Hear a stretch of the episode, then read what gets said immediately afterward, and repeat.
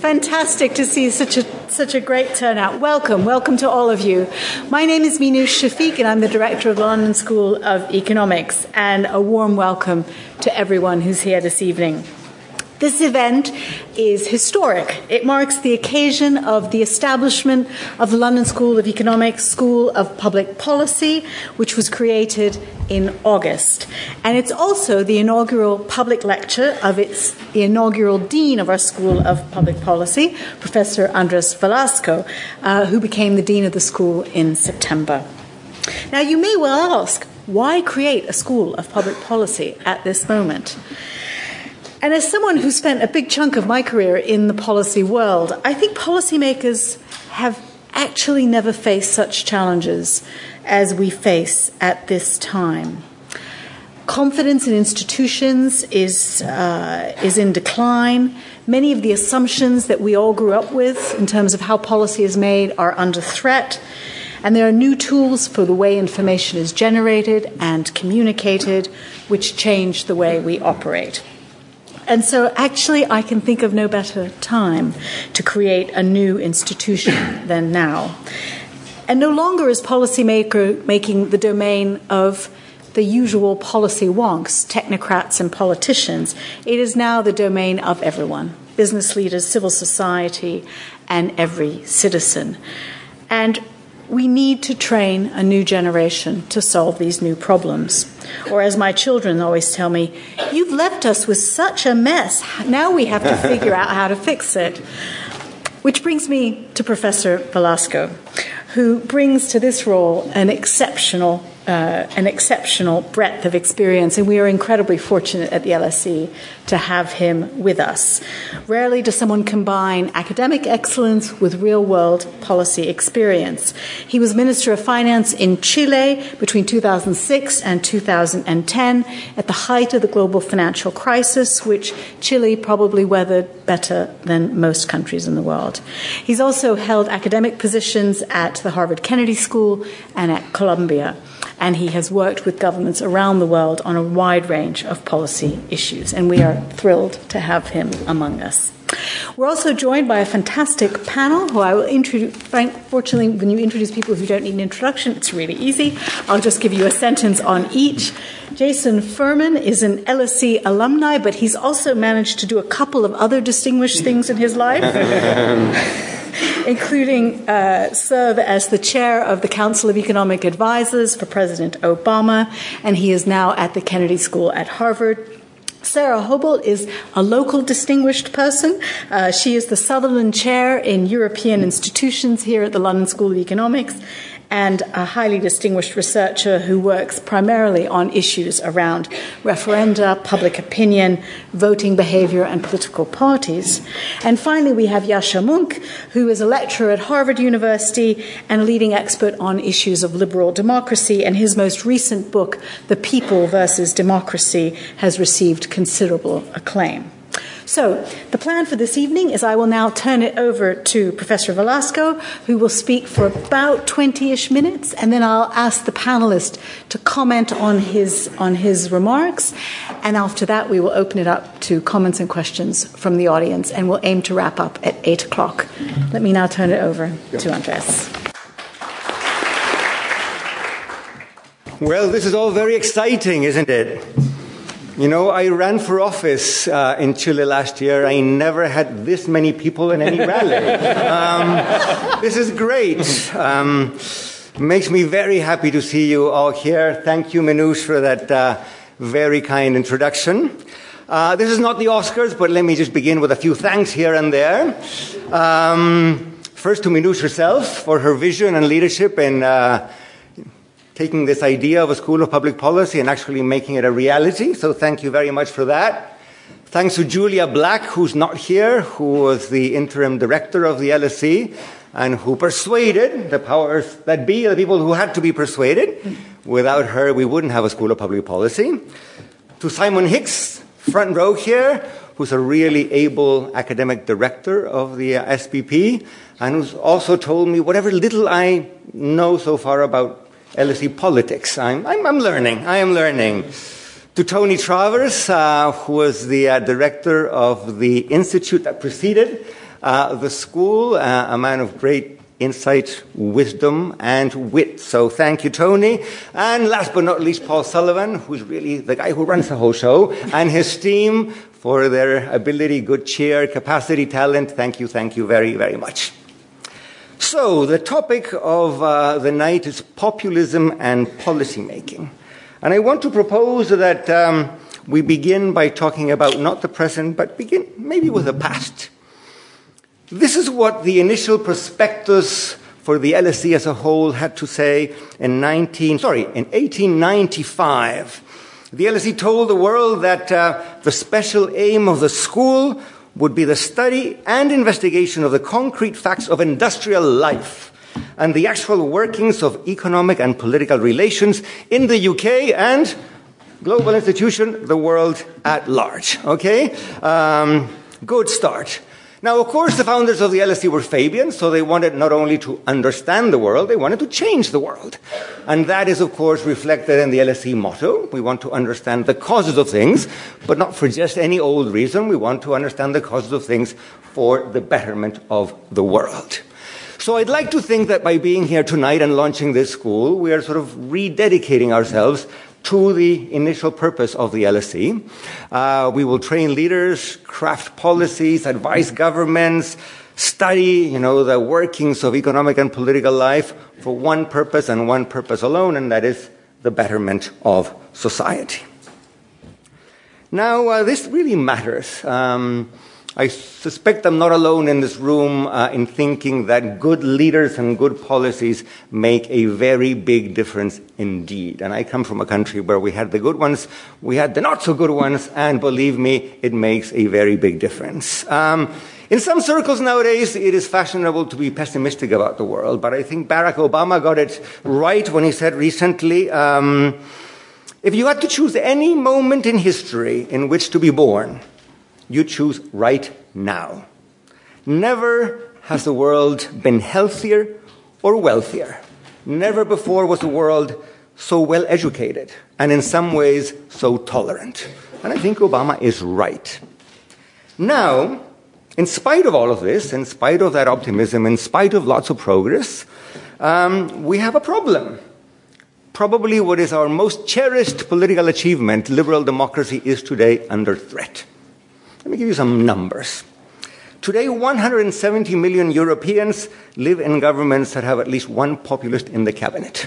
of course, nearly 330 million Americans are governed by Donald Trump.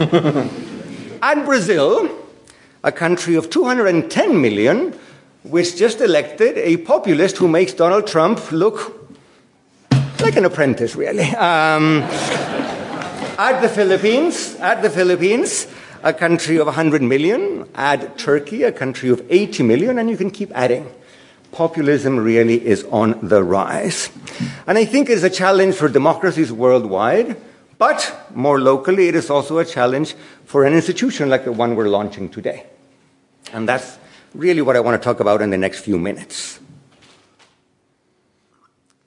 At the LSE, we're committed to all those good things the use of reason, in scientific inquiry, the use of data and analysis in figuring out which policies are good or bad. We believe in the open discussion of ideas because nobody has a monopoly on the truth, right?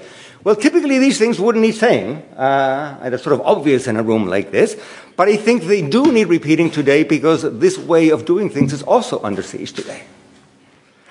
You all know, or most of you know, that in the midst of the biggest, most crucial debate in the United Kingdom for a generation, maybe more, a government minister a couple of years ago said, and I'm going to look at the quote because I want to get it right people in this country have had enough of experts.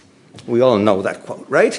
Now, you might think that that statement was just an outburst, but I now want to give you another quote from a man at the other end of the political spectrum, political theorist, Italian Norberto Bobbio, who said, quote, technocracy and democracy are antithetical. If the expert is the protagonist of society, this rules out a central role for ordinary citizens. So I think we have a problem. Because on the one hand, we're here to launch an institution that will train technocrats and experts. And if Gove and Bobbio are right, well, maybe the world doesn't want any more experts. And maybe the world doesn't want any more technocrats. So let me suggest whether this is a real problem or not and what we should do about it. The easiest way, of course, would be to say simply, well, the populists are the populists, you know, it's their problem, let's blame them. And needless to say, they do deserve some blame. But I would also put it to you that uh, we technocrats and we experts and we advocates of liberal democracy maybe also have some rethinking to do. And uh, in the next few minutes, I want to contribute to that rethinking. And let me just sort of spill the beans on one punchline at the end. I want to suggest that maybe Gove and Bobbio are not entirely wrong. Maybe, maybe, maybe, expertocracy, government by experts, is not the same as democracy. And I want to begin by suggesting that uh, at this school that we're launching today, we should be in the business of training for leaders for democracy, not simply experts. Now, let me rewind a little bit and talk a, a little bit about sort of the elephant in the room, namely, why populism and why now? And there's a standard explanation, very popular in the US, to some extent in the UK, and standard explanation says, well, look at median wages. They've been stagnating for a generation. Look at the distribution of income. It is getting worse. And uh, the top 1% is getting the lion's share. Add to that the world financial crisis in which Wall Street and Main Street became enemies. And, well, no wonder then that politics is becoming very confrontational, very nasty. Well, if this story is right, then the policy conclusion is kind of easy, right? Um, you get rid of the politicians, the rascals who did all the bankers' bidding. You increase taxes, redistribute a bit more, and uh, then you sit back because populism will go away. And I want to suggest um, that the standard account, which liter- the literature calls the economic insecurity hypothesis, is nice, it's appealing, sexy, but it's probably wrong. It is probably wrong, first of all, because it does not apply at all to most emerging countries. And it may not even apply if you look at the data to the US and the UK. Moreover, if you think only about economics, that can lead you to the wrong conclusions because focus on economics alone can breed complacency. You simply hope for the economy to recover and that will take care of the problem. And I think that's a mistake. That is a dangerous um, mistake we should not be making. Now, I know, please don't misunderstand me, that wage stagnation is a huge problem. Income distribution is a tremendous problem, beginning with a country like mine. But all am I claiming that they can be real problems, that you can be, you know, a dyed in the wool economist. I am one, and nonetheless believe that economics is not behind populism. And let me argue why that might be so. Now, begin with um, the evidence from the advanced countries, from the US, uh, from the UK. And I'm just going to read the title of two papers to you. Uh, and here, Simon has been my guide to the literature, so he tells me these are two good, serious, reliable papers. Uh, the first one, here's the title Status Threat, Not Economic Hardship, explains the 2016 presidential vote. That's about Trump, of course. Second, reliable, serious paper, How Racial and Immigration Attitudes, Not Economics, explain shifts in white voting. So the economist and the political scientist looking at the data all seem to be moving in the same direction. And if you look at the UK, there's work done here, uh, very detailed micro work that goes in exactly in the same direction. Uh, good predictors for Brexit are demography and education. Bad predictors for votes for Brexit are exposure to trade, unemployment, or the extent of budget cuts. So, if you have a race between economic insecurity and call it the cultural or political backlash hypothesis, then it's pretty clear that the latter is winning big time. Now, let's get out of Europe and North America, or at least out of Western Europe and North America for a minute. A fact that I think is very striking, doesn't really get all the attention that you should, is that if you look outside the rich world, uh, the populist surge, particularly right wing populism, is happening in countries with very strong economic performances, which is exactly the opposite of what the insecurity hypothesis would suggest. Take Turkey. You know what the rate of growth of the Turkish economy was since uh, 2010, since the world crisis? I didn't know, but I looked it up 6.9% per annum. Take uh, the Philippines, same period, 6.4% per annum. So these are anything but countries experiencing economic failure. Take Poland or Hungary. You wouldn't expect them to grow that quickly because they are upper middle income countries, but they've been growing reasonably, 3% or so per year. Take Brazil. Well, Brazil clearly has not been growing a lot, had a mega recession over the last couple of years under the second presidency of Madame Rousseff. But the country has had very aggressively redistributive policies, first under Cardoso and then under Lula. And um, if you're to believe the New York Times, not just Simon Hix, but the New York Times also, uh, here's the New York Times on Lula. Uh, it says Lula benefited tens of millions of Brazilians with his social policies. And the New York Times reminds us that a decade ago, Barack Obama said that Lula was the most popular politician in the planet. So clearly, you know, somebody was doing something right. So my conclusion, maybe the panelists will or will not share it, you know, in many of these countries, populism is not the offspring of economic failure, it is the offspring of economic success. And one pretty obvious thought, if uh, economic failure failure to redistribute, etc., were behind populism, well, you would be having a lot of left wing populism. And yes, we have Maduro still waging war on his own people in Venezuela. Uh, we have AMLO, which has won the elections in Mexico. We have Syriza in Greece. But the really striking fact today, I think, is the advent of right wing populism. From, from uh, Trump in the US to Orban in Hungary, from Salvini in Italy to Bolsonaro in Brazil, or from Kaczynski in Poland to Duterte in the Philippines. And, you know, you, I think that these guys want to pursue policies that will probably fail to improve, let me put it uh, cautiously, the distribution of income. And nonetheless, people are voting for them and cheering them on. So I think we may need economic change, no question about it, we need political change as well.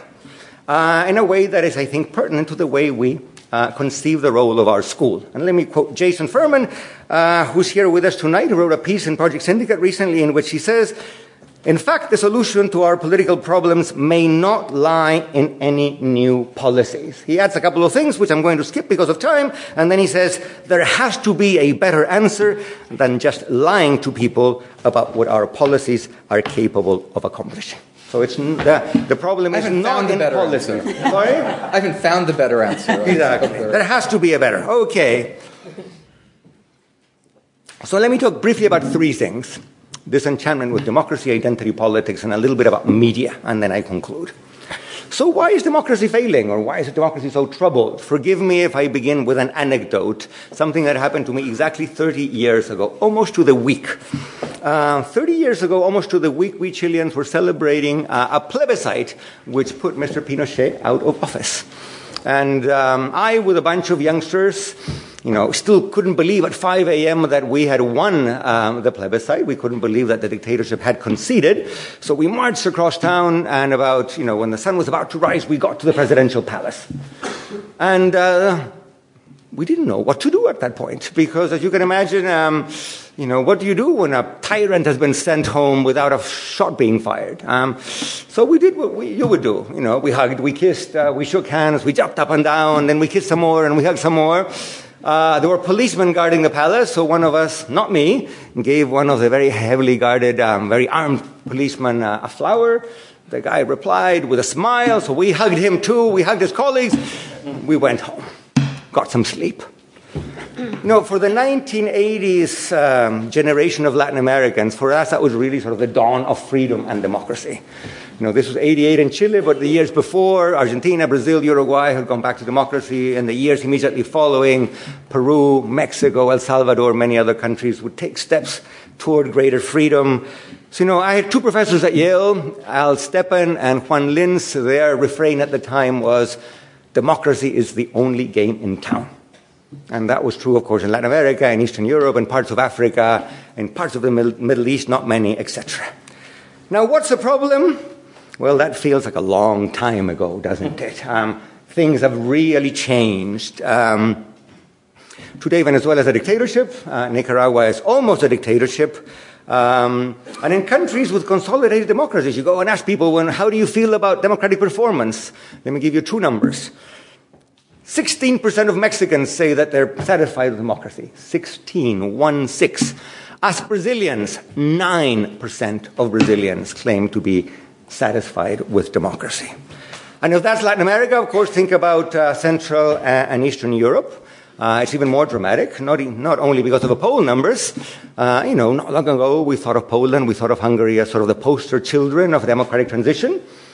Uh, you know, we looked at them with great admiration. Today they're quasi autocracies with bodies that were once autonomous, packed with government allies, the press under siege.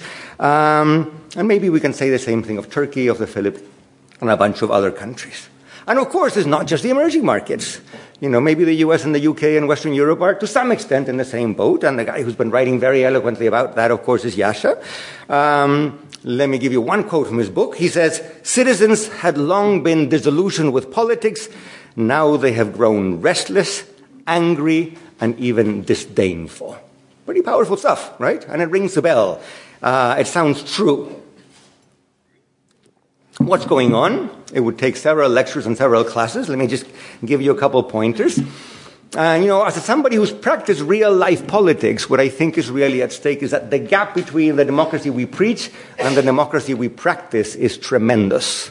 You know, Lincoln at Gettysburg talked about of democracy of the people by the people, for the people. But what we do and really is, we know, every four years we go and vote, and uh, in many countries you don't even know who the candidates are because they were picked by political machineries. That's not exactly what, uh, you know, Lincoln's words kind of call to mind. So, you know, in this regard, I think the populists um, have real appeal. They have real appeal, among other things, because um, they have dispensed with pluralism. You know, democracy can be sort of complicated, checks and balances and endless debating. They have a very clear view. You know, there's one right view, their view, the people's view, which of course they claim to represent, and it can be expressed uh, in a very simple way one vote, call it a referendum. Um, and that's why um, populists love referenda, right? Uh, love plebiscites. It may or may not be related to Brexit. I will leave that up for your discussion. Um, one last thing about democracy. You know, we tell people that democracy is representative because it is. Uh, we pay MPs to go to Parliament and debate bills, but our language says, you know, that we have to be close to the people and close to their concerns, everyday concerns. And having run for office uh, last year, I saw my campaign and all the other campaigns displayed, you know, out in the, in the markets or on the streets, and every candidate gets told the same thing. We are told, hey, you politicians, we only see you at election time. We don't see you at any other time. And believe me, that really um, kind of puts a damper on things. Weber, exactly a century ago, in his famous lecture, Politics as a Vocation, warned that um, a risk to democracy was that uh, a political class would rise that would be disconnected with common citizens. And I think that's exactly what's happened. And today, the common citizens are saying, you know, we're mad as hell, we're not going to take it anymore. And if you look at patterns of voting, I'm not a political scientist, but something that you kind of see pretty clearly is anti establishment voting is really the name of the game. It happened to Hillary Clinton. Look at the recent elections in Brazil, in Colombia, the sort of nice centrist uh, establishment candidates 3%, 4%, 5%. So the message, I think, is pretty clear. The details vary, but the message is clear you know, traditional liberal politicians, particularly of the establishment kind, are the perfect fodder, uh, the perfect uh, food, if you want, for anti establishment politicians. Now, this does not mean in any sense that populism is really, and some people have said so, a useful corrective for the failings of democracy. Democracy may have failings, but um, populists are not helping. Populists typically deny pluralism, trample on rights, are prone to demagoguery and to deception. So populism is a threat to liberal democracy, I think, not a useful corrective for the failings of democracy. Now, of course, what we need to do is reform democracy. And I don't have the time nor the expertise to suggest a long list of political reforms. There are people in the room who can do it better than I, but I think there's plenty of things that we can do that would bring voters closer to those who govern. Uh, um, I'll give you one example that I thought a lot about last year term limits. Political scientists don't like term limits typically because you know we like to think that we have experienced politicians who know the art of governing. Believe me, citizens feel very differently. And if you actually say no term limits and you have these very long established sitting parliamentarians, well, the backlash may be that instead of getting very safe government, you may get demagogues in power. Look at Italy, for instance. Okay? So my only suggestion is we need lots of innovations, and a place like the LSE should be in the business of providing these policy innovations. Let me say a couple of things about identity politics. This is a hard subject for an economist because, you know, I was told that there is no such thing. We have preferences, but in economic theory until recently there was no such animal as an identity. But um, as I look around the world, you know, I cannot understand politics without thinking about identity. You know, what do Brexiteers and Russian nationalists have in common? Their politics is about identity or Islamic fundamentalists. Maybe as the economy becomes globalized, the politics is ever becoming more local and gyrates around very localized identities. And of course, this matters for politics because identities are not individual, identities are shared. Fukuyama has a great book. At least the first half of the book is a great book. Um, the, the, the, uh, the, policy suggestions are not so great, um, uh, in which he says, and I quote, individuals want not recognition of their individuality, but they want recognition of their sameness to other people. And he adds, citing Aristotle and Hegel and everybody else, that um, identity politics is everywhere a struggle for the recognition of dignity. Okay? And I think this is really a very powerful idea. And populists understand this. What do populists do? My favorite writer on populism is Miller at Princeton, in which he says basically, populists understand that um, politics is about morals, and they also understand that uh, effective political language is about morals and uh, it's about dignity. Um, of course, in their view, there's only one morality their own. If you uh, think about uh, the guy who governs being decent and the rest being the workers of a corrupt elite, sounds like Chavez or Maduro, doesn't it?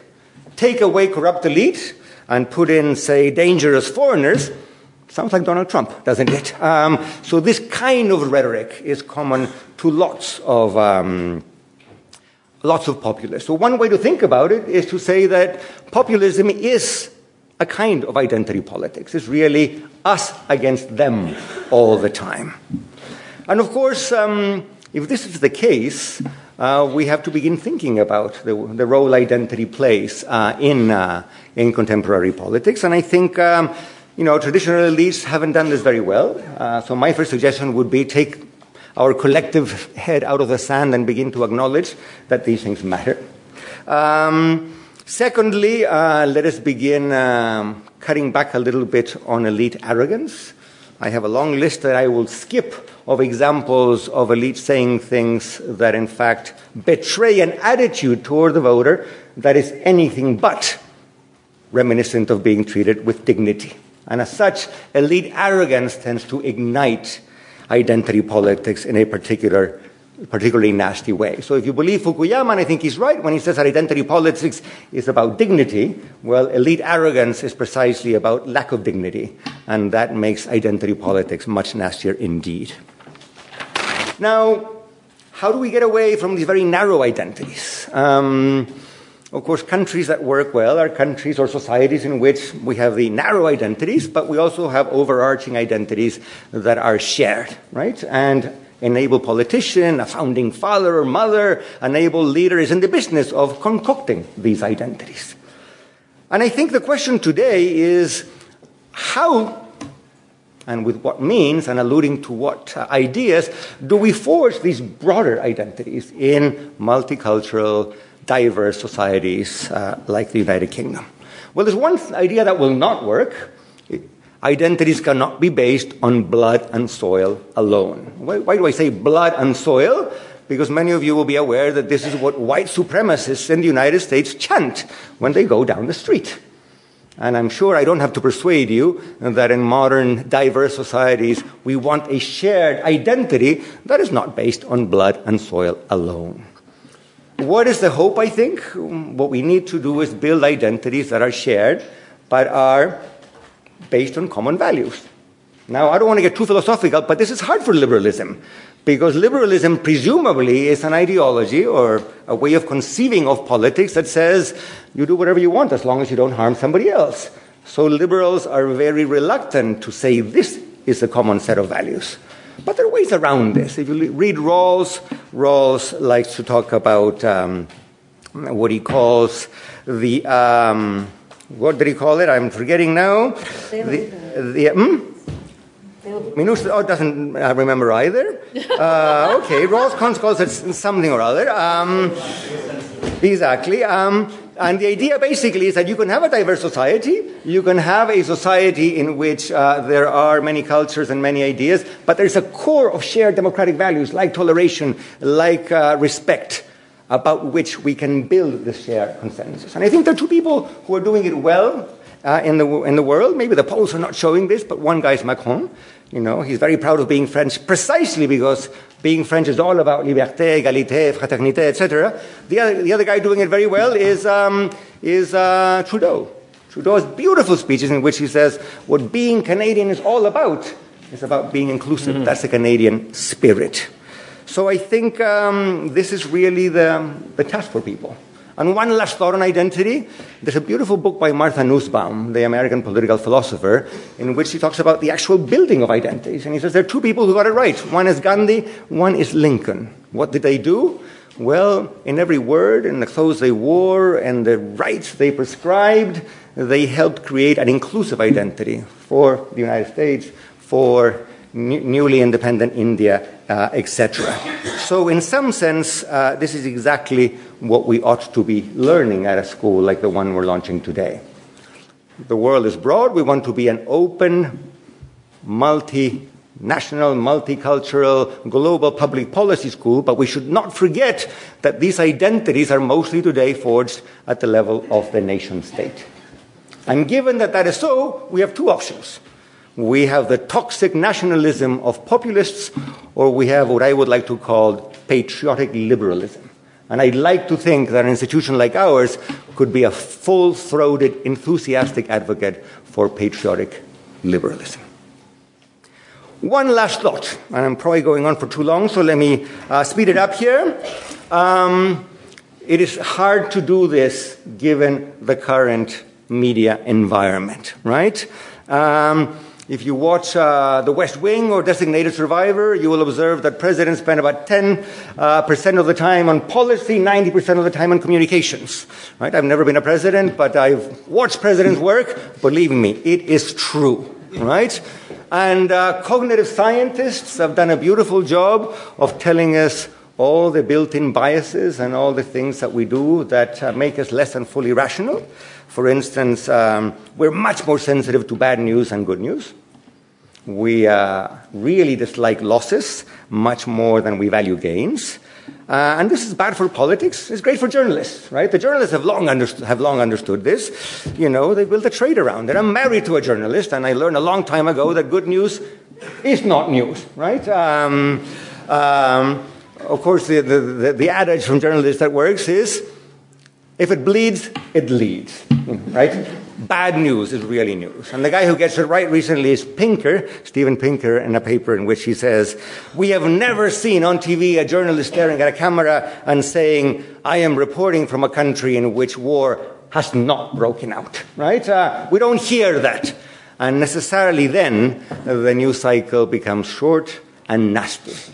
Minouche recently gave her Leverhulme uh, lecture and cited really compelling evidence uh, that comes from sentiment mining, which shows that across a number of countries, the political debate and the tone of the news has become nastier and much more acrimonious.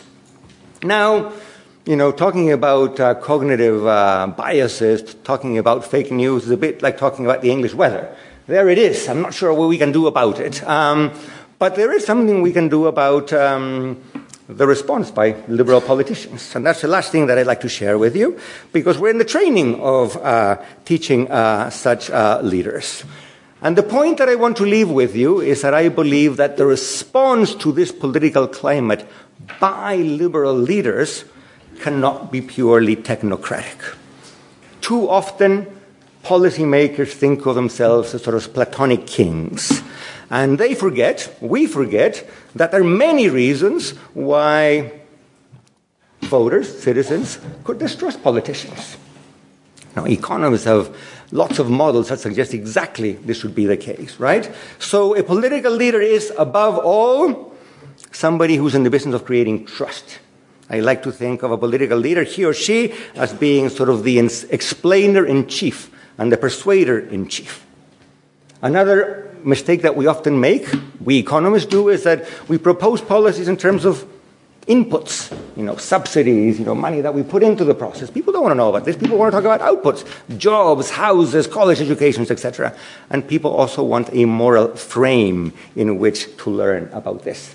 Um, and precisely, I think we have to follow Rawls in providing that moral frame, which is structured around those common values. Now, one last idea, which also comes from, um, from uh, the book by uh, Martha Nussbaum, Style Matters. And by this, I don't mean the way we dress, I mean the way we speak.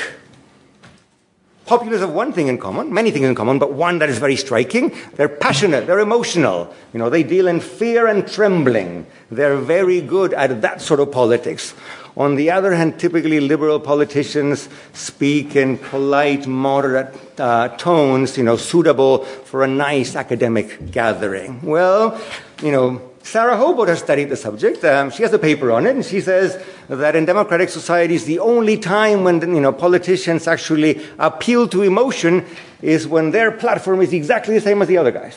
Right? Um, that's the only way you can differentiate yourself. Well, I'd like to suggest that maybe we should do this more often. We should not leave emotion to uh, the populists. And of course, the guy who did it best was Martin Luther King. Remember one, one of his many quotes, my favorite one is, you know, at the mall in Washington, he said, you know, I have a dream that my four little children will one day be judged not by the color of their skin, but by the content of their character. That is a fully emotional political statement. And that's the kind of thing, of course, that makes voters, citizens sit up and listen. Now, at the LSE, we cannot be in the business of training everybody to meet Martin Luther King. Maybe Minouche will tell you that we should be, and, uh, and I share the aim, but at least um, we can think of ourselves as giving people the tools to approach that ideal. And uh, we will do this in the following way. We will continue to do the things that the LSE is known for, meaning we will teach students all the hard stuff, all the econometrics and statistics. I see students nodding in despair. Yes, we will continue to do that. We have a reputation for being serious, and that's a reputation we're going to retain. But precisely because effective political leaders, I have argued here, um, are moral leaders and are communicators above all, we will also introduce political philosophy into the curriculum, and we will also introduce the kinds of skills not hard to teach them, uh, that make politicians compelling communicators. A couple other ideas data science, the, the modern stuff. We know we will teach that too, and as Minu said at the outset, we're not simply going to be training politicians or technocrats, we will be teaching also leaders of civil society, leaders of private business, because today in the modern world, uh, power is much more diffuse than ever before. So, um, how do we do this? Well, in the way the LSE has always done things. Let me quote uh, Ralph Dahrendorf, who was the um, LSE director many years ago, in which he says that in the early days, the school was an exciting place. The very things that concerned the intelligent public were happening here at the LSE. And if they were not li- literally happening, they were thoroughly studied and consciously taught and debated with passion and with zeal. So, studying and teaching consciously so that we can engage the public with passion and zeal. Sounds to me, at least, like a winning proposition, like an effective strategy for dealing with demagogues, populists, and authoritarians. So the LSE has been doing it over a century. I propose to you that we gather the strength and we hope for the wisdom so we can keep doing it for many, many years to come. Thank you very much.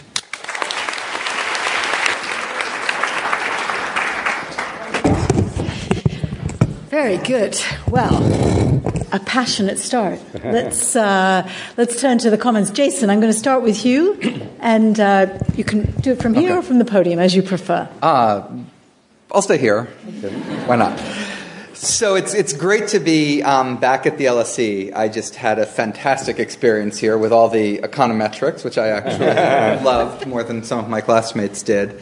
Um, but also just the people I met live all over the world. They're people who some of them I've stayed friends with, some of them I'll when I was in the government would be at a meeting in another country and the person would be a classmate of mine I was seeing for the first time in 20 years and was happy um, to be reconnecting with. So I was really excited that the LSE was launching the School of Public Policy. I teach at um, a School of Public Policy in the United States at a university called Harvard.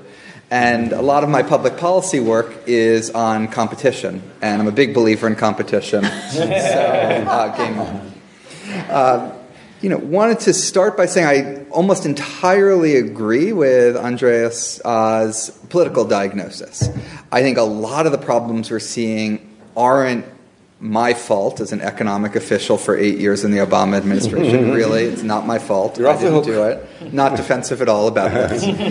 Um, and you know, I, I think part of that is for the reasons he said. You see countries that have grown quite quickly that have had populism, like in Eastern Europe, Latin America, Turkey, um, and the like, um, and also for the opposite reason. Donald Trump wasn't elected in 2000. Brexit didn't happen in 2000. But a lot of the explanations for them apply with even greater force, you know, 20 years ago um, than they do today. Inequality rose more in the 15 years before 2000 than it has in the 18 years since the United States, we lost more manufacturing jobs in the decades before the year 2000 than in the decades um, since. So I think this slowdown of income growth, the rise of inequality, the loss of manufacturing jobs, the dramatic changes in the economy, they've been happening for a really long time. Um, and this is just happening um, now. If you look at attitudes on one particular economic issue, um, trade, the policies have changed a decent amount. The United States has taken a big turn, um, in the United States at least, taken a big turn towards protectionism. If you look at public opinion polls, people's attitude on trade hasn't actually changed that much. It's not that people are more anti trade than they were 20 or 30 years ago.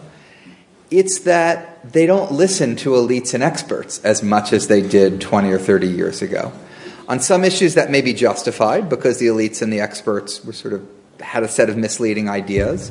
On others, like should you get vaccines, there's a lot more people that don't listen to experts on that too, and we don't say, you know, the people have spoken. Um, we, we should listen on that topic. So I think this is more a disintermediation of experts across the board which then has ramifications in a variety of areas, um, including economic policy. So I broadly agreed with that um, diagnosis. Um, I don't want to go to the mat on debating that. I certainly don't want to go onto the mat on debating that with any of my other panelists, because insofar as I know anything, it's because I read Yascha's outstanding book. Uh-huh. And I still have a lot of holes in my knowledge um, because I haven't read Sara's book yet. Uh-huh. but, um, so I don't want to go to the mat. So I then want to ask this next question. Let's say, even if it is economic, can economic policy um, solve it? There's an awkward fact for economic policymakers in advanced economies, which is that most of the tools we have can add a little bit to the economy or subtract a little bit um, to the economy.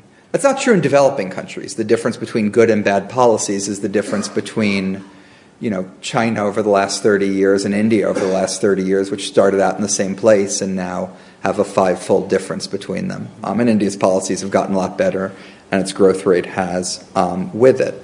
But in the advanced economies, you look at, you know, a disastrous set of dirigiste policies in France or a set of perfect policies in the UK, and you follow the countries for 30 years, they don't look that different um, at the end of those 30 years.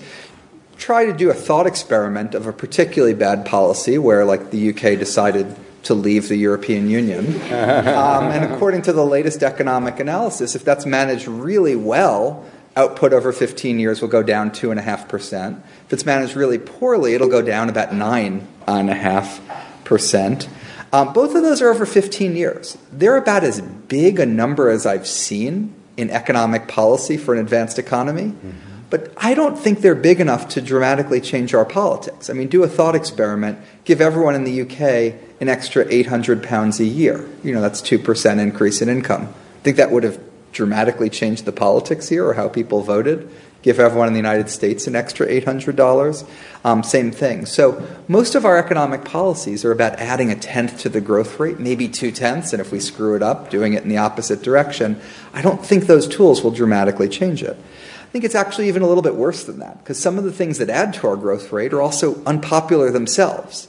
Um, the biggest tool we have in the United States to expand our economy is expanding immigration. Um, it brings not just people, but skills, ideas, innovation, competition. Um, that's not always popular. Trade expands output, um, but isn't always popular. And then there's a set of policies that I'm incredibly fond of that involve expanding the social safety net and making it more robust. I think the Affordable Care Act was a fantastic policy that President Obama did. It helped the roughly the bottom half of the American population quite a lot. And politically, it was actually counterproductive. It didn't help politically. It probably hurt politically. It wasn't all of a sudden you know, you compensated the losers from globalization, so now everyone was in favor of trade.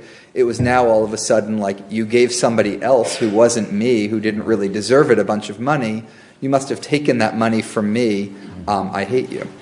So, um, you know, what does this diagnosis um, tell me? Um, I don't take from this diagnosis nihilism. The most important thing I take from this is that it's really hard to predict the political impact that our economic policies have. And as an economic policymaker, I find that a little bit liberating. That to a first approximation, just do the right thing. Know, that got 20 million people health insurance. President Obama knew he was going to lose seats in the midterm election two years later. I think we thought it would become more popular over time. Um, when President Trump tried to repeal it, it finally did get popular. Um, but until that point, it didn't. I have zero regrets about having done that policy. It was the right thing to have done. So I think, to a first approximation, not every economic policy can solve populism. I don't think any of them can, in fact. And so, as an economic policymaker, don't obsess too much over solving populism. Obsess over raising incomes, improving the distribution of income, getting more people education, getting more people health care improving different areas of the country, you know, et cetera, et cetera, et cetera. Those are a set of economic objectives that are hard enough to figure out without figuring out the uh, politics. So that's your first approximation, get the policy right. Um, second, I'd say where you sort of, it's pretty clear, it's worth trading off some of the best policy for some more political legitimacy. Um, we did fiscal stimulus in 2009. Um, it turned out, again, everything we did was sort of unpopular at the time. It turned out to be a bit mm-hmm. unpopular. Um, it was sort of like the person who blames aspirin for the fact that they have a fever, was my mm-hmm. view of the public attitude. Um, but, you know, maybe we should have figured out a little better is there a way to craft it such that people like it more, want more of it? And even if that's only 80 or 90% is good economically, it's worth the trade off. I wouldn't sort of give up a huge amount because our ability to predict politics is even worse than our ability to predict economics, but you mm-hmm. can give up some. Um, and then finally is the better way of talking about all of this. Um, one recipe we know works is to go out and lie. If you tell people that you're going to bring back all the jobs, protect all the jobs, bring everything back, and everything's going to be perfect, you can sort of get away with that for a bit of time. Um, as you know, I said in that piece that Andres was quite kind enough to quote, um, there has to be a better idea. Mm-hmm. Um, and would sort of close by saying, I don't think the choices are fear mongering and technocracy. You know, President Obama, um, you know, he's pretty good at doing rallies. Um, he could be really inspiring. He had huge, huge crowds, and that wasn't because he was talking about American carnage and fear and disgust, uh, you know, and hate um, Beto O'Rourke in Texas came really close to winning the Senate in a state that's uh, very Republican and did it with a message that was almost entirely positive, optimistic, and affirmative, not negative and critical. So I think there is a way um, to thread the needle, to talk optimistically, to connect, um, I don't know that I'm the person to do it, which is why I'm never going to even try to run for anything. um, but all of you can either choose the best economic policy, the almost best economic policy that's politically better, or figuring out how to communicate the almost uh, best economic policy that's politically better in an even better way. Um, and with that, I think we can make some progress on this.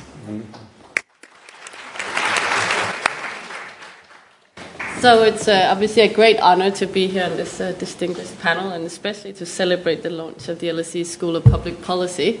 I also noticed that I'm here with uh, three economists, um, and um, and I think you probably know this saying that if you ask five economists to give you a prediction about the economy, you'll get six answers. I'm sure, of course, these people would get it right, but um, also as a political scientist, we can't really sort of say anything about this after Brexit and Trump. We have to be more modest about our predictive ability. But, but I think we, we talked about so far a lot about the causes of populism, but I want to talk a little bit about what it is. Mm-hmm. Because I feel perhaps we've ended a bit there with populism. You ask five commentators what is populism, and you get six different answers. And I think it matters how we define it in terms of how useful it is and how well we can understand it. Uh, because if we simply, as sort of a liberal metropolitan elite, start labeling things that we don't like as populism, you know, we hear Trump to Putin, it's populism, Orban, Brexit, Syriza. You know, we have to ask ourselves, you know, is it really useful to use these sort of, is it what we call in the ivory tower sort of concept stretching? And is it useful um, to use that label to better understand it and to understand the consequences? Uh, if you ask a populism scholar what it is, they tend to come up with the sort of a popular, popular definition is that it's really the focus is that there's that we're divided into two homogenous and antagonistic camps the corrupt elite versus the pure good people, and that what politics should do is to represent the will of the people. It's also, we often think of it as a thin centered ideology. In other words, it tends to attach itself to other host ideologies. Yeah? So that's why Andres was talking about, you know, authoritarian populism or left wing populism and so on. And I think that's important for how we think of it is, you know, does it therefore make sense when we think of politicians or events or movement to label them all with populism? Is that the key thing they have in common? And I think you, Andres was talking about this thing that our motto at the LSE is to understand. I think a very laudable motto is to understand the causes of things. And I think sometimes when we use the populist label, uh, we might miss something. So let, let's take Brexit, because that's something I don't know if I know a lot about it, but I talk a lot about it at the moment. and, you know, people like to call Brexit populist. And of course, you can say it's the very essence of populism because it was a referendum, and it was a referendum that went against the mainstream political and economic opinion. But on the other hand, I think if we focus on it as populist, we forget that the reason why we had this referendum is due to decades of infighting in the most mainstream of parties over Europe, the British Conservative Party. If we look at why public opinion was a relatively Eurosceptic in Britain, one of the reasons was decades of very Eurosceptic rhetoric by mainstream politicians on the left and on the right in Britain. And if we look at the campaign and analysis of who dominated the campaign, that wasn't Farage or other populists, that was mainstream cabinet conservative politicians. Yeah? So we, we, if we just say, oh, this is just some populist thing, we might miss important facts. Equally with Trump. Obviously, if you read his tweets, he's populist. He loves, you know, the elite versus the people draining the swamp. But also, why was he elected? Because he was elected as the candidate of the Republican Party. Otherwise, he wouldn't have won as an independent. And if we see Democratic backsliding in the US, that will be the Republican, mainstream Republican politicians who are complicit in that. So we can't miss that bigger picture by just calling things uh, populist. And, and that leads me to sort of how we. My second point would be then it also influences how we understand the consequences, which is, think, a very important part also of Andrew's speech. I think sometimes there's a bit of a danger that. So you had this great quote, Andres, that if it's good news, it's not news. And of course, that's the case for journalists, but we are not journalists. Yeah? So we have to be careful in not sort of just focusing on the change and just focusing on the events that fit that narrative. That's what we tell our LSE students. You don't cherry pick your cases to fit your narrative. You don't select on a dependent variable. But sometimes we do that a bit when we talk about, oh, Brexit and Trump, and it all sort of fits in neatly with the narrative. I think for us as analysts, as experts, as scholars, it's just as important to, to focus on the continuity. You know, what, what is it that makes democratic institutions work sometimes? What is it that makes them flourish? And not just when is it that they break down? And, and so i am a scholar of Europe, so, so I'll just uh, come up with a couple of examples of things I think we have overlooked uh, because we, we, like the, we like the sexy headline grabbing change. So, for example, we talk a lot about the rise of populist parties in Europe. But what we don't look a lot as, which something that, that, that Simon Hix, who's been mentioned before, has looked at, is that if we look in post war Western Europe, about three quarters of votes and almost all offices for, in the post war period have been dominated by social democratic parties, Christian and conservative parties, and liberal, these big mainstream party families. And that is you know, remarkable in some sense, the continuity of that. Now we talk about the rise of the alternative for Germany, the populist far right party in Germany. But we don't focus on the rise of the Greens because it's not as exciting, although it's just as big.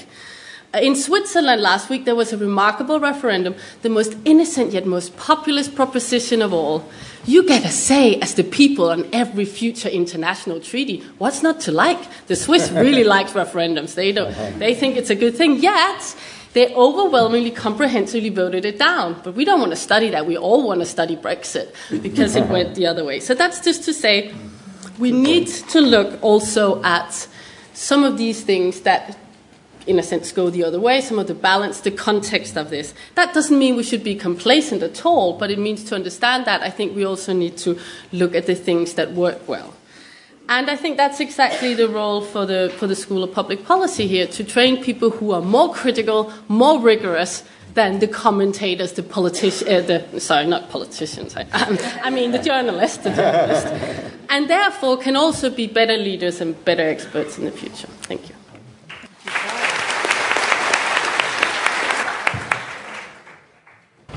Um, so, in his famous Iron Curtain speech in 1946 in Fulton, Missouri, Winston Churchill said that an Iron Curtain was descending across the heart of Europe, from Stettin in the Baltic all the way down to Trieste in the Adriatic. And the striking fact about Europe today is that you can drive along the whole of that Iron Curtain, covering Poland and Hungary and Austria and the beginnings of Italy, and you can keep going down west to Bari or down east to Athens and never leave a country ruled by populists. Um, so I think that uh, there's a reason for looking at certain cases, which is that there is incredible change that political scientists said would never be possible five or ten years ago. And that means that we live in very disorienting times, in which, uh, as various people have outlined, populists rule in a tremendous number of countries and do actually threaten the very basic political institutions that we took for granted for many decades. Yesterday, I gave a lecture at the Central European University in Budapest, which is faced with closure by a man who was democratically elected, but who then went on saying that he alone represented the people, to put his loyalists into the country's Supreme Court, to change out all the journalists at the state broadcaster to make sure that it just broadcasts propaganda, to bring the private media outlets under his own control, to change and gerrymander the electoral system so that it's now no longer possible to get rid of an elected prime minister through democratic means. And he's starting to close down the space for civil society, making sure that what perhaps is the best university in Central Europe is likely to announce tomorrow or the day after that it has to flee a country that continues to be a member state of the European Union. So I think the danger for this moment continues to be that we understate the extent of change and the amount of a threat that global democracies face, rather than that we wind up focusing on some of the developments like Donald Trump uh, and perhaps underestimate the rise of the Green Party in Germany, lovely for that is. Um, but so for me, the question that that raises is how policymakers have responded whether they've responded adequately, and if not, then what a newly founded School of Public Policy might be able to do to make sure that the next generation of public policymakers, who hopefully are represented in this room, uh, can do better. So I want to just very briefly focus on those two questions after I apologize for starting my talk by uh, quoting somebody who does not have a degree from the LSE. um, that Winston Churchill, I think, still deserves to be quoted uh, for the reason that he doesn't have a degree from any other university either. So that makes it more um, I think po- policymakers in the last few years and institutions more broadly in the last few years have responded in two ways. The first is with an astounding flexibility of values.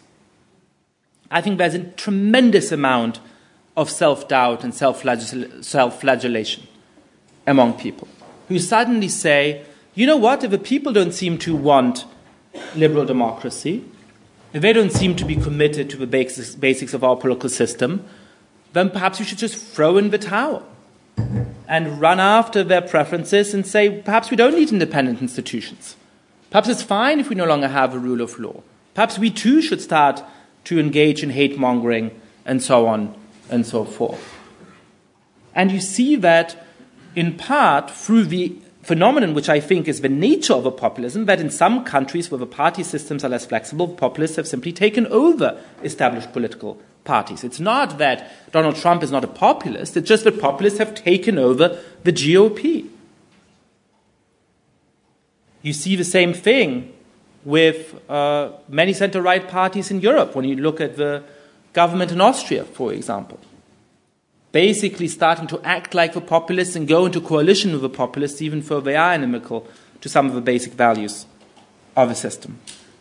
Now, I also think that there's a certain counter reaction on the people who genuinely and righteously abhor the populists. I think one of the dangers for those of us who think that populism is really dangerous is that we say, well, you know what?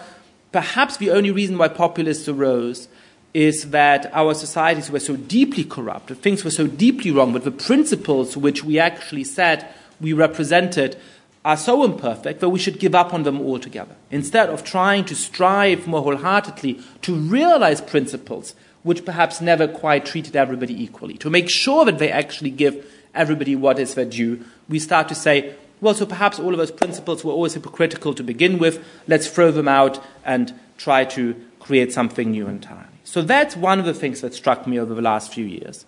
But at the same time at which elites have been astoundingly flexible in their values, I think they've been astoundingly inflexible in a lot of their actions. I was talking about Hungary a moment ago. It is absolutely striking that the ruling party in Hungary, which has managed to turn the country from a liberal democracy into an illiberal democracy and from an illiberal democracy into what, to all intents and purposes, is an elected dictatorship, is still a member of a faction of the European People's Party, the normal center right party in the European Parliament.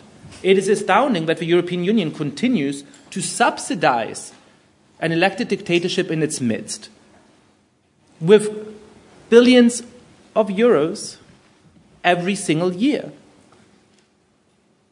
It's striking that all of those elected Republican politicians in the United States who run up and down Washington, D.C. to every traditional watering hole from the Mayflower Hotel mm-hmm. to whichever other bar and telling everybody how awful they think Donald Trump is, and yet they vote for everything in the House and the Senate. Yet they don't actually pass a law to protect Robert Mueller when it's quite clear that he may be fired any moment now.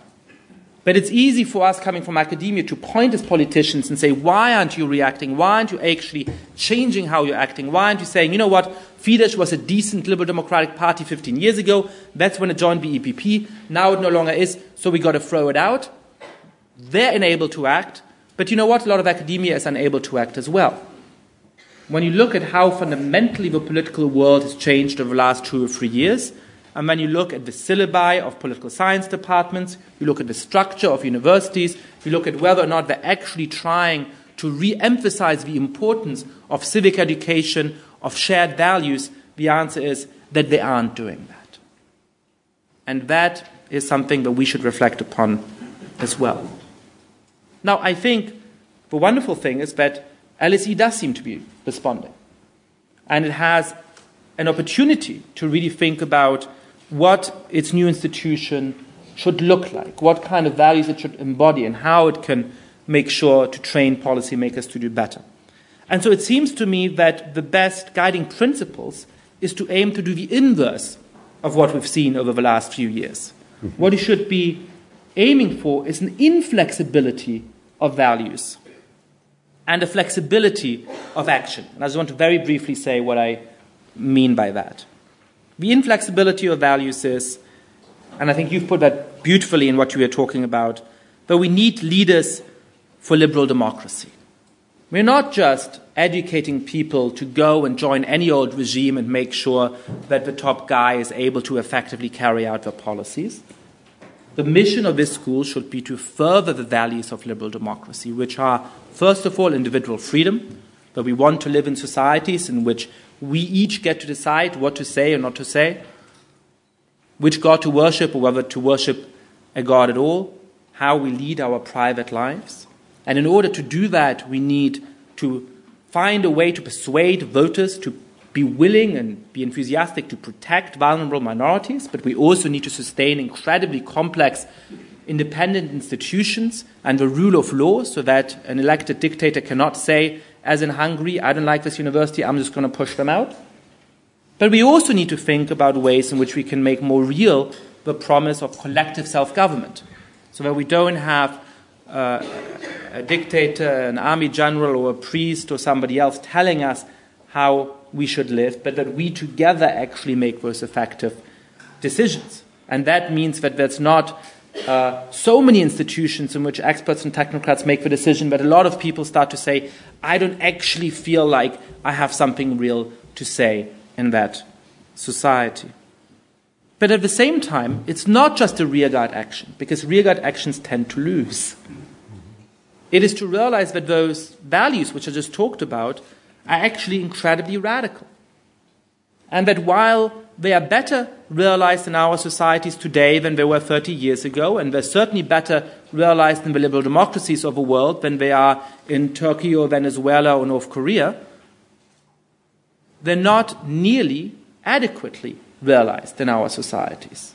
And the task we should have is not just to defend our political order, it's to do what we can in order to make sure that we live up to these ideals more fully and more proudly than we've done so far. And so that's, I think, the basic task. Defend what you called a patriotic liberalism. Uh, I think that an institution like this New School of Public Policy can make a tremendous contribution to that. And from everything I've heard this afternoon, this early evening, um, I'm incredibly excited to see uh, how you're going to do that because it couldn't be done under, under better leadership. Wonderful. Okay, so I'm going to turn to the audience for comments and questions. I'm going to probably, given time, take about five ish questions if people could be brief, and then I'm going to come back to the panel and, uh, and let them respond. I'll take the woman who's here. I'll take you here, Michael, and then I'll take the gentleman in the back. Yes, the, the woman who's right here. Looking for another woman. You can have a go, Simon, why not? Yes, the woman was right there. And then Michael over here. I could have, yeah, over here. And then we'll take the gentleman in the back and then Simon. And please introduce yourself uh, before asking your question. It's, it's, it's okay. Okay, um, well, good night. Thank you for the, the panel and dress. I'll introduce myself. My name is Juliana. I'm doing a master's here in social policy. Um, I'm Brazilian. I'm a civil servant for the Brazilian federal government. uh, I worked for the last five years in the Ministry of Social Development. Um, I, would be, I would say that I'm um, a product of Lula's uh, policy try to professionalize um, bureaucracy in Brazil as well. So, um, as Andres said, Brazilians don't trust their government, and they don't trust um, bureaucracy as well. In Brazil, they don't trust democracy and bureaucracy. And uh, I might, um, after here, I have to come back and work for Bolsonaro's government. So that my my question be more related, and it would sound like a plea. Um, um, how um, how to act like bureaucratic in a government that you don't agree with, and um, it's very complicated. And you are when you have your um, agency constrained as well, like with your morals, with your, um, as well with your knowledge. You're constrained in, in a sphere that you don't really uh, know how to act. So uh, it's more like a practical question. okay, thank, thank you. you. very much. Over here. All right. So um, my name is Mike Otsuka, and I'm a political philosopher um, at the LSE. I want to push back against the pessimism regarding technocratic policy with respect to healthcare in particular that Jason that, that, that you raised. So. Um, I think you're overgeneralizing from the American example. You take the UK example, 1997, Blair took power after 18 years of cutbacks to the NHS.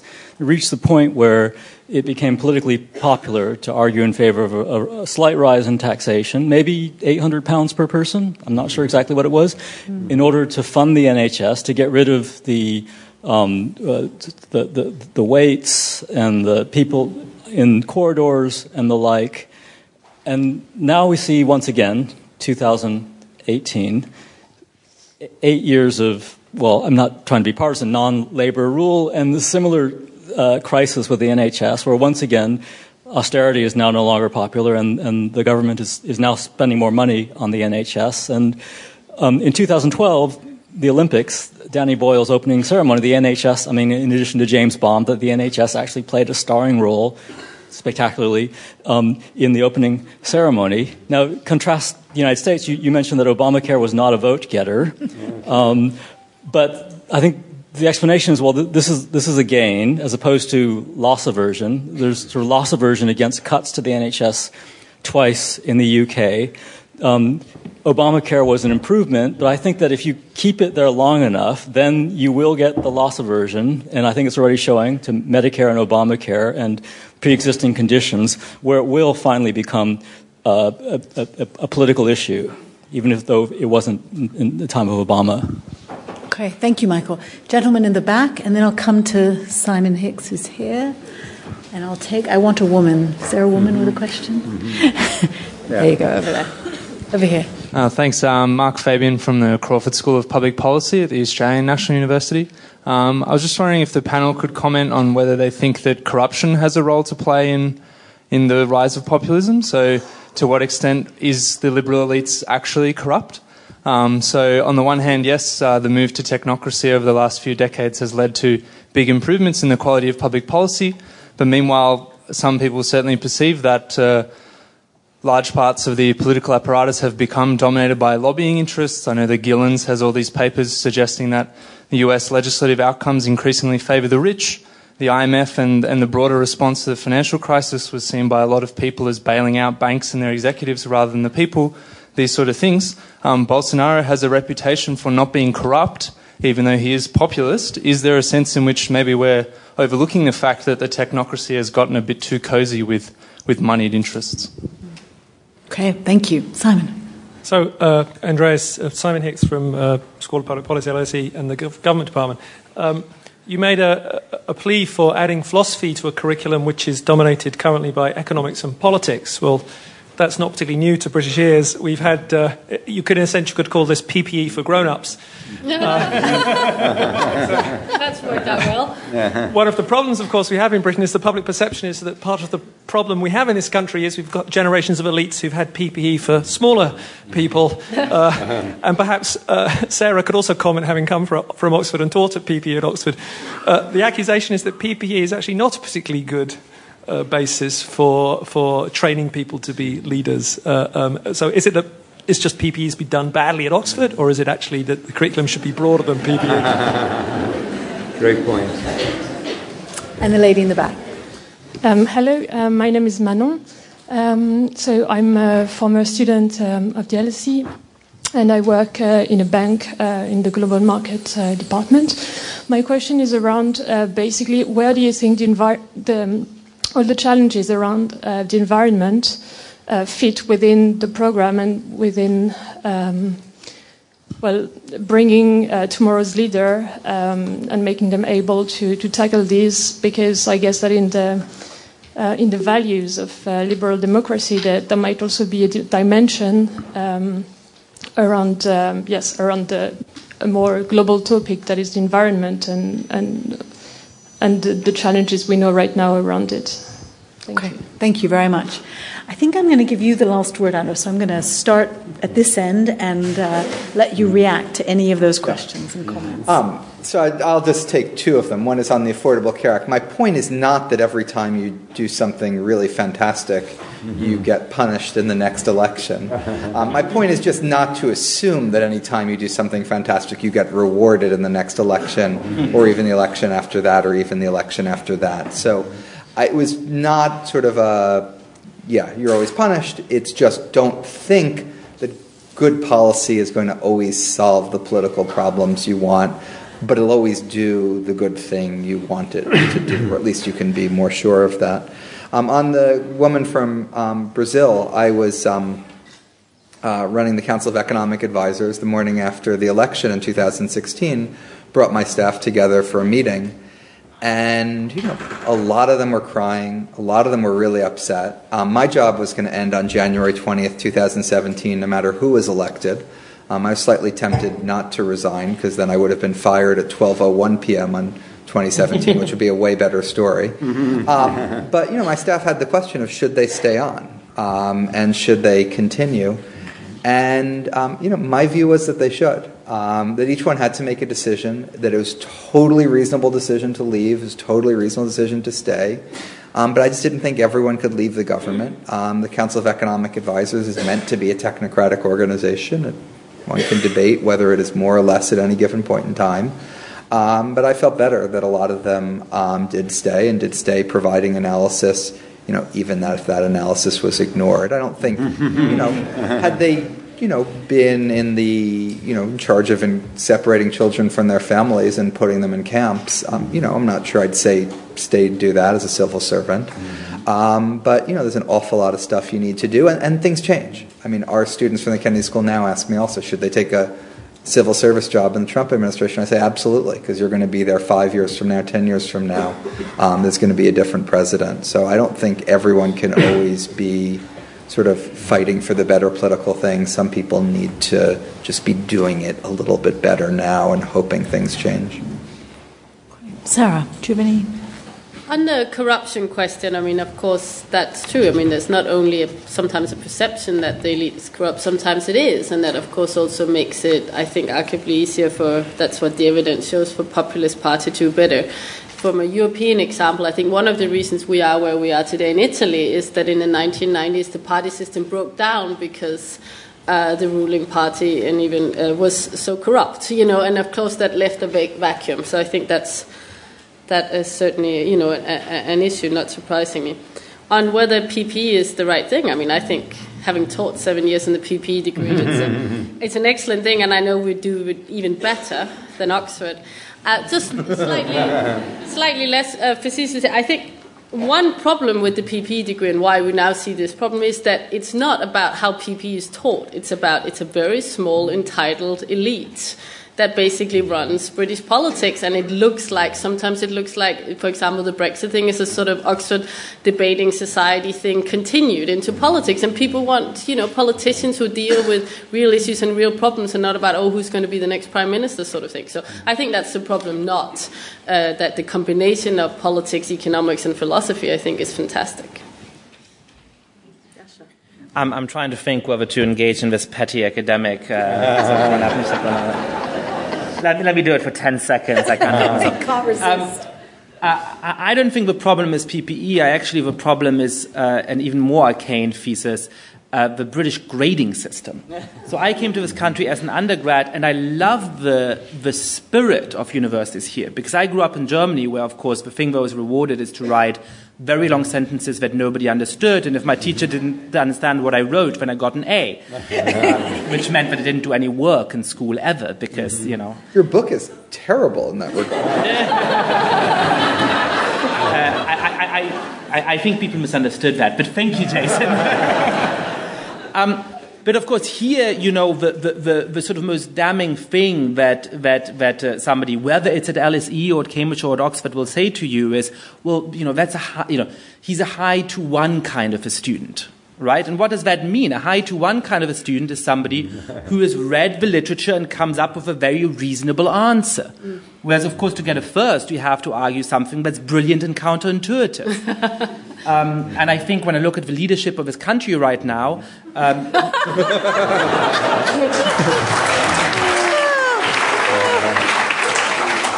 so that was that. Um, uh, my, my, next piece of arcane pride is that, you know, what was it? Five economists come up with six uh, answers, I think. There's two political scientists on stage, and we're even better than them. We can come up with four opinions between us.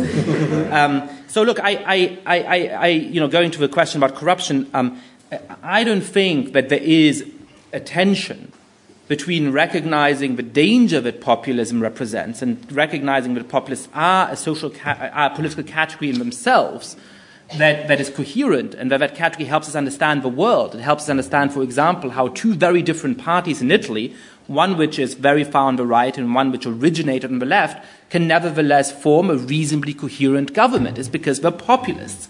Um, and what they have in common is just the rejection of elite. Now, I also think, and there we agree, um, that this rejection of elites is more justified in some countries than in others, and it's probably somewhat justified in every country. And certainly, um, uh, you know, when I was in Milan a couple of weeks ago and spoke to somebody uh, incredibly cultured, incredibly knowledgeable, telling me about how much more wonderful Milan is today than it was 30 years ago because the city has become so much more uh, rich culturally and diverse and so on. And then he tells me, yeah, I voted for the Lega because I tried everything else and they all screwed up. I, I don't think that's a rational decision because I think this government is going to screw him over even more. But I think the analysis is absolutely right. Right? I mean, the, the, when you look from, from Berlusconi to a bunch of other governments, they did all screw up. And a lot of them really were corrupt. And of course, it helps to explain why this very reasonable, very cultured, lovely guy ended up voting for a party of thugs. So, so that is a big part of the explanation.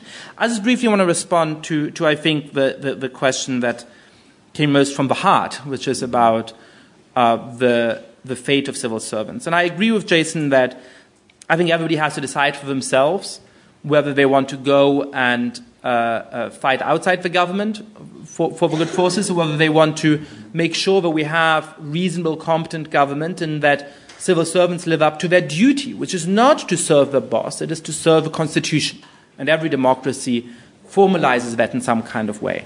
But I also think that it's easy to be naive, going in and saying, I know where my red lines are going to be, I'm somehow going to be able to put up resistance. So um, I very uh, uh, hastily uh, uh, uh drew up a four point plan, which is far from perfect, but which hopefully gives some guidance.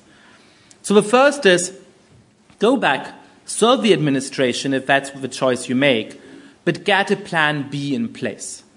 Think about what it is that you want to do if you feel like you have to resign. Whether that's the restaurant you've always wanted to open up or the novel you've always wanted to write, make a relatively concrete plan because the one self-help book I've read in my life that's actually helpful is a book about negotiation um, written, sorry, by some Harvard professors um, called Getting to Yes. And what it says is you need to know what your best alternative plan of action is. You need to do that if you go into the administration. The second thing is set out your red lines in writing before you go into that environment. Because as we're seeing in the United States, it's incredibly easy in the day to day of that for your idea of what is acceptable, what is stomachable or not to shift. So set it out, think about it in some detail. You can't predict every crazy circumstance that will arise, but you can put in some basic guiding lines. And once a month, look back and say,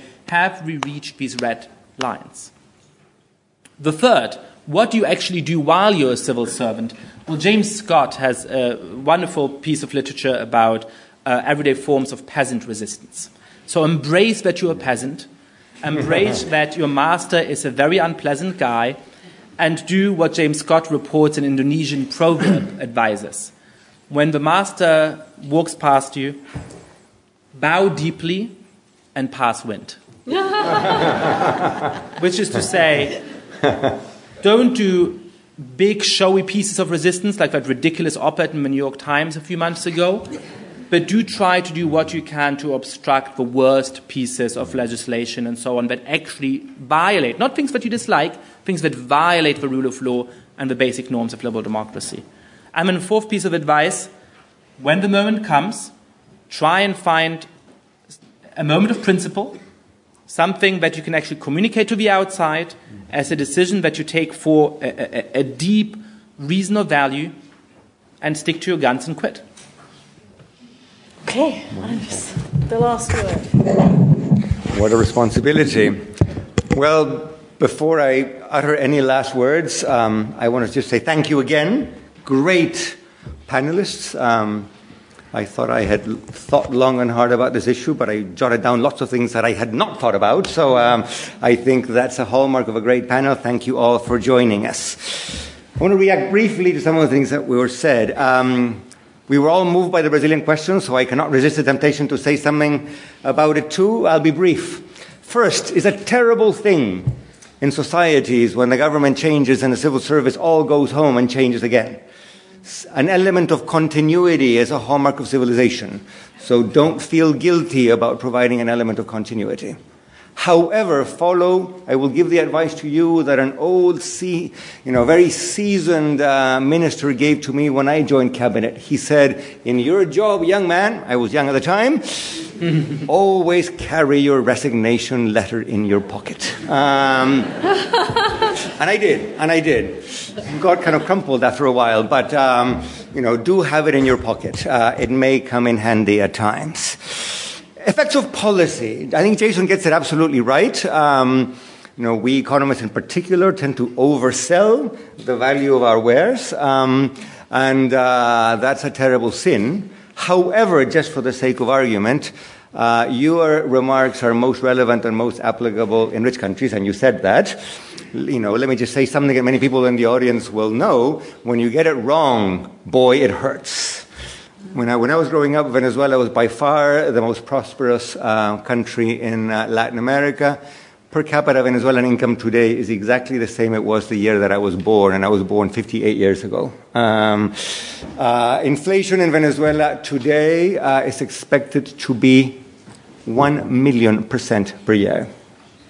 Um, and the calories you can buy with a minimum wage today are something like what, one seventh of what you could buy in August. Okay? So, in a fairly prosperous upper middle income country, people are going hungry.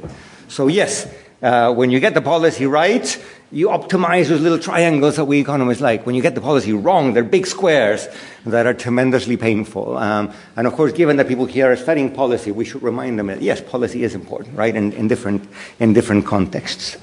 Corruption. Um, I had a great uh, quote that I did not uh, read out in the interest of time from Fernando Henrique Cardoso, who used to be the Brazilian president, who says, he said in the New York Times or the Washington Post recently, uh, Brazil has had four presidents since uh, the return of democracy. Two were uh, impeached, one is in jail, I'm the only one who's not. Um, uh, if you look at Peru today, every single president uh, since the restoration of democracy and one who was not exactly democratic is either in jail, has been in jail, or about to be in jail. So, um, the question of does corruption matter for the legitimacy of the elites? Yes, of course it does. Um, my only addendum to that is let us not take it as an explanation for everything that goes wrong in a way that is too easy. Mm. Uh, I, I, can tell a Harvard story too. Uh, when I was a professor at the Kennedy School, I was once taken to a very proper dinner with a bunch of potential donors. Um, and a man who clearly had a very high net worth pointed to me and he said, Oh, you're from Latin America. I would never invest in your part of the world because you're all really corrupt. Um, and then I said, Oh, you know, um, I was trying to be polite. He could be writing a check for us. Uh, I said, um, So, in which country, sir, do you invest? And he proceeded to read a list of five countries that, in the Transparency International Index, were three standard deviations below Latin America, right? Um, so, exactly what we consider corrupt or how corruption affects us. Uh, you know, maybe that maybe it is in the eye of the beholder. I think sometimes it is too easy an explanation. PPE. I did not go to Oxbridge, um, but uh, I was a politician once, and uh, I think the reason, and this is Simon and I have sort of had this conversation in private, we can have it in public now, is an effective policy leader is not somebody who, uh, who gives a press conference and says, We've done all the work, we're very confident that the elasticity of A to B is not 0.5. Okay? If you ever, ever students never utter the word elasticity in public. Never, never, never, never. Um, an effective policy leader is somebody who can say this policy is just, it is unjust, it is fair, it is unfair. It will add or detract to human freedom or from human freedom. And for that, I think economists or political scientists, with all due respect, are pretty poor guides. Uh, for that, I think a little P, you know, one of the P's in the PPE comes in uh, very, very handy. Last but not least, uh, the, the, the, the, question from Australia, I think, is a good one, and I want to take it in the following sense. Um, you know, we are here in an elite institution. We have inv- in, you know, invited two professors from another elite institution, uh, and we've discussed things that are very elite. Um, and I hope that particular provenance and that particular subject matter will not blind us to a very obvious fact, or at least it is very obvious to me. A lot of the political elite in many countries, including leading Western countries, have done terribly in recent years. Yash and I are talking about this at tea today precisely because they're perceived as arrogant, because they're distant, because they say elasticity in public, because their financing is murky, because they're too close to business. You know, the list is very long. So I think, perhaps as a way of concluding, I'd like to think that yes, at the LSE, from 42 countries and the MPA right now, we will be training political elites, but we will be training much better, open minded, representative, and of course, effective political elites. Thanks very much.